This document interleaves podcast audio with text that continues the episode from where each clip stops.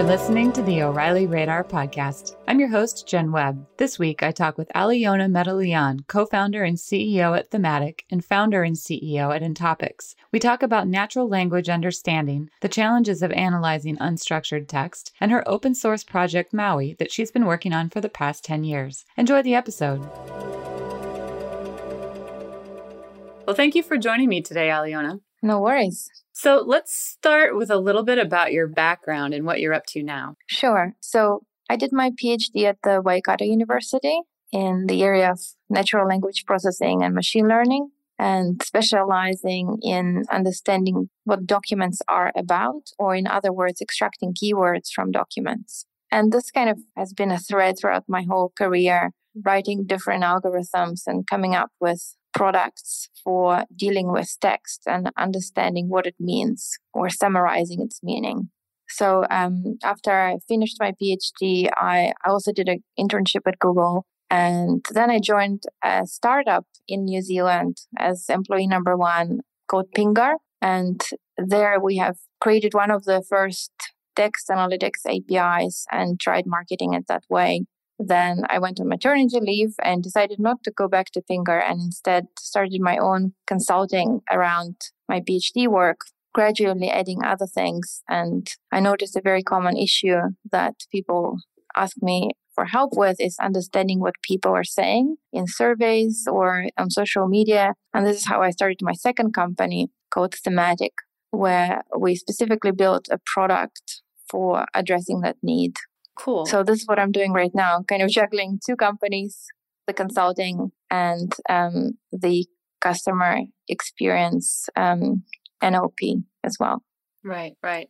And can you talk a little bit about the difference between natural language understanding and natural language processing? Yeah, so um, and natural language understanding is really a sub area of um, NLP. And in general, NLP deals with using computers to understand human language, but not all NLP tasks require actual understanding. For example, if we take part of speech tagging, when an algorithm decides whether a word is a noun or an adjective or a verb, um, in order for the algorithm to perform this accurately, we don't really need to know what the words mean. You can achieve quite a lot by simply counting how many times part of speech texts follow each other and you know, very simple techniques would be sufficient. But on the other hand, if we would be building a dialogue agent, a chatbot like Siri, for example, in order to respond meaningfully, Siri would need to understand what what each of our statements mean, and um, this is where the understanding comes in. And so you mentioned Siri, but what are some of the practical applications, kind of real world applications of NLU and NLP that you're seeing businesses implement today?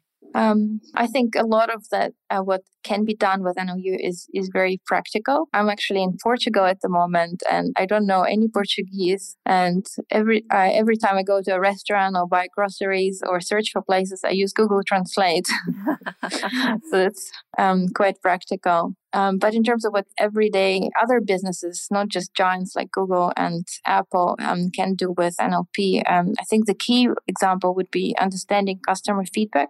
Mm-hmm. Because these days, pretty much everybody has a smartphone and uh, they use, everybody has written a review for a company if they were if they like their services or they didn't. People send complaints and so on. And with all of this text, um, businesses become more competitive because they know people can read all this data. So, um, sentiment analysis, one of the techniques which uses um, natural language understanding to under- not just understand whether customers are happy or sad, but also what are the specific things that they're saying that, that the business are good at or which ones they can improve. And this can practically help them to um, compete and get better at, at their offerings.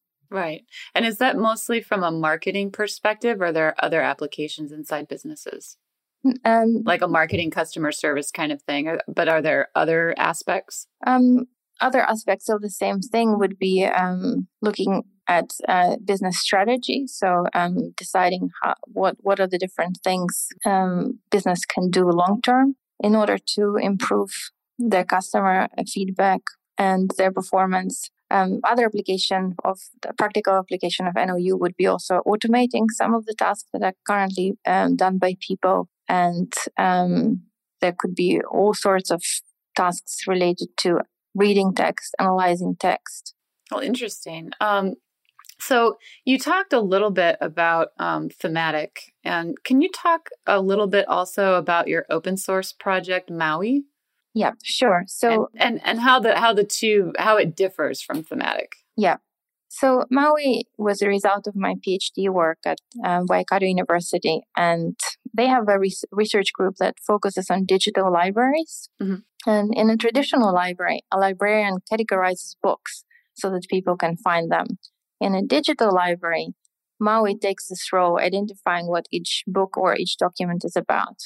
Um, so this is what Maui does, but um, its results can be used to improve search and organize documents, but it's just one of the applications. I also helped um, companies apply Maui many interesting ways. One company used it to link advertisers to web pages to display content relevant ads, mm-hmm. and another used it to send users content recommendations. And um, how it differs from thematic is um, thematic is specifically designed to analyze short pieces of text, something that Maui doesn't do well. So um, Maui worked great on written documents um, where people actually thought about how to write them, and um, thematic uh, works better on short text and can detect more fluid themes than Maui. Oh, interesting. And so these are both dealing with uh, unstructured text. Is that correct? Yeah. And what are some of the challenges in addressing that in the into analyzing unstructured text that you're coming across? The, ch- the main challenge is that people can express the same thing in a multitude of ways. Uh, one example I used in, in a recent presentation was uh, people complaining about a wet paper being delivered to their houses. So it's a data set of survey responses for a media company for um, one that published newspapers. And so they deliver newspapers, and many people are saying, but the paper was wet, so I wasn't able to read it. So we um, thought about how many ways are there to to say uh, the same thing, and there are many synonyms for wet, like drained or um, soaked, and there are also many ways of saying newspaper. Some people just say paper. Some write newspapers to words. And then there's many ways of combining them into a phrase. My newspaper was wet, or I hate when newspaper is delivered completely soaked. Right. So the main challenge is figuring out that what these two people are saying is actually the same thing. So with Maui, how accurate is it? And how can we be sure that an algorithm is as accurate as a human? That's a very good question because when I was doing my PhD, of course, I had to prove that what I'm developing is actually of a superior quality to a baseline, for example, a baseline algorithm, something very simple. And um, when analyzing a document and figuring out, figuring out what are the key topics, even people would have different opinions, particularly novices who've never done something like this before.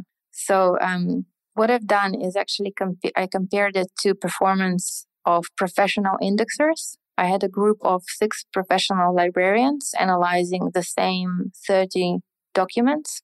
And this is something they do every day. When I compared them with each other, I figured out that their agreement was about 40%. This just shows how complicated it is to, to do this task, even for a computer, if even people only agree with each other. right. so little. Um, and this way, I could actually treat computer as another as another person and compare it in exactly the same way. So I could compare it with each of the professional indexers to see what is their overlap and what's the um, what's the average agreement of the algorithm with other people. And unfortunately, in the work in that experiment, Maui came two percent short of um, of the agreement that people had. But I did a different experiment where students, computer science students, were assigning keywords to computer science articles. And there, Maui was uh, better than the average group of students. Interesting. And what made you decide to open source the Maui project? this was actually um, a requirement when I did my PhD. One of the things that my supervisor said all of my students must open source the algorithm that they developed, and it's the policy that he came up. Um, so Ian Witten was my supervisor, and I think it was a brilliant decision. By open sourcing, you're basically putting your work out there, and um, you can benefit in many different ways by seeing other people using your things and therefore being motivated or by learning to actually do the things properly so that when you open source it you're not embarrassed at, at what it looks like. So you actually take more care and you learn more skills. I also think that having an open source library helped me build my own profile as well because so many people know me as the creator of maui and this has helped me with starting the consultancy. Interesting. And so, what are you finding exciting today in the world of text analytics? When you when you read papers and reports and, and are doing research, what is it that you read and what areas are you finding most interesting? This is a very good question. Many believe that computers will never be able to understand us 100%. And I would agree with that. After all, we people never fully understand each other. What I find most fascinating is stories about cases where computers did perform as well as a person on a specific task that requires understanding of language. And I also find it very interesting to read about how businesses use clever tricks to overcome the limitations of technology. Um, for example, a recent Bloomberg article called Humans Hiding Behind Chatbots explains how um, the company X.AI a personal assistant company uses people to analyze meeting scheduling emails when algorithm isn't confident enough. I think it's pretty exciting that natural language understanding solves more and more mundane tasks, saving people's time and so that we can focus on more interesting and more rewarding things. And so when when looking at the big picture, how are you seeing NLU and NLP affecting business models and, and what do you expect to see in the future? I think that chatbots and automated personal assistants, even though currently not uh, particularly well advanced in what they're doing and you know require a lot of human humans helping, will still become more prevalent in the future. And that would mean that we won't need to interact with people as often. Hmm. So just like online banking made the cost of making transactions cheaper, customer support will become cheaper too thanks to chatbots. And on the yeah, on yeah. the other hand, businesses will compete on providing the best deals and the best customer service for their customers. And I think they will use more and more natural language understanding to to um, figure out what, what do people say about their own business, about their competitors, about the products. And but in the end, we, we as customers will be the one who, who will benefit from from all of this. That's really interesting. There was somebody talking recently about um, the bot situation and how companies that that have this going on one of the things they're seeing are like you know an increase in in calls and and conversations in the evening with the elderly calling in to to have company talking with bots do you think we'll we'll arrive what was that movie called her yeah yeah do you think we'll arrive at, at a situation like that Yes, um, I have read many many news articles about this. Um, how chatbots specifically designed to keep people company and um, entertain them for sure. So, shifting gears just a little bit, can you talk about the challenges of founding a company? Uh, you founded two, and really three, I guess, if you count the Maui project. And and what kinds of advice would you offer to people considering that path? I, um, to be honest, I always had the plan of um, starting a product based company rather than a services based company. And for me, there is a natural progression between um, between the two. I use the consulting part to help me figure out what, what kind of product would be in demand. And I would definitely recommend everybody to um, try to do the same thing. So either you do a lot of market research and speak to a lot of people, or maybe you have the problem yourself. But if you don't, then consulting to other people who have the problem would help you figure out what would be the product company.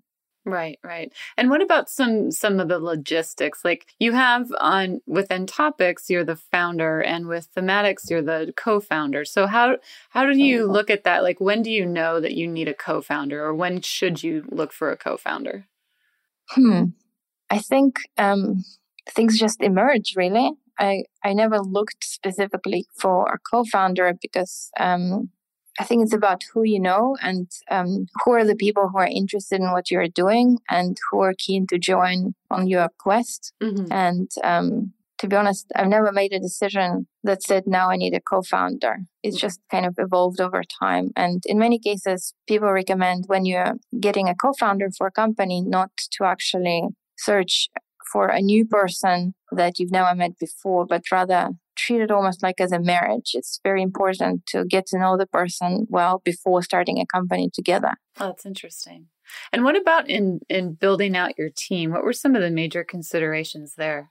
Or what are they? I imagine you're still working on that. Yes, we're definitely still working on this. Um, so a major challenge is uh, the fact that in New Zealand, employing somebody is really a big deal. So you can't fire people easily. And so um, in many cases, instead of employing, we're actually contracting people. Mm. And but at the same time, it um, gives us an opportunity to see how good people are and uh, what is it like to work with them together. And um, it's almost a blessing in disguise the fact that employing people is not really an option for um, for a small company like ours. So in general and and also again on a personal level, what people or projects are you following? What are you finding personally interesting these days? Um I'm a big fan of open source and so I follow developments of many, you know, deep learning, machine learning and NLP libraries. Google Research recently published something, a, a new library for dependency parsing that um, I fi- found fascinating. I'm definitely going to try it out on my startup as well. But um, I've also recently got into podcasts, and every time that um, that I'm not doing something that requires listening to somebody else, I try to listen to podcasts. I love um, the startup podcast, like the Gimlet Media one or the Startup for the Rest of Us mm. for bootstrapping business, which is what I'm trying to do. And it just also helps me to stay sane by keeping me motivated by hearing other people's stories on how they've done it before. Well, thank you so much for talking with me today, Alyona. This has been a great time. It was a pleasure. Thank you. You can find Alyona on Twitter at Zelandiya. That's Z E L A N D I Y A. Thank you for listening. If you enjoyed the show, remember to subscribe to the O'Reilly Radar podcast on iTunes, Stitcher, TuneIn, or SoundCloud so you never miss an episode.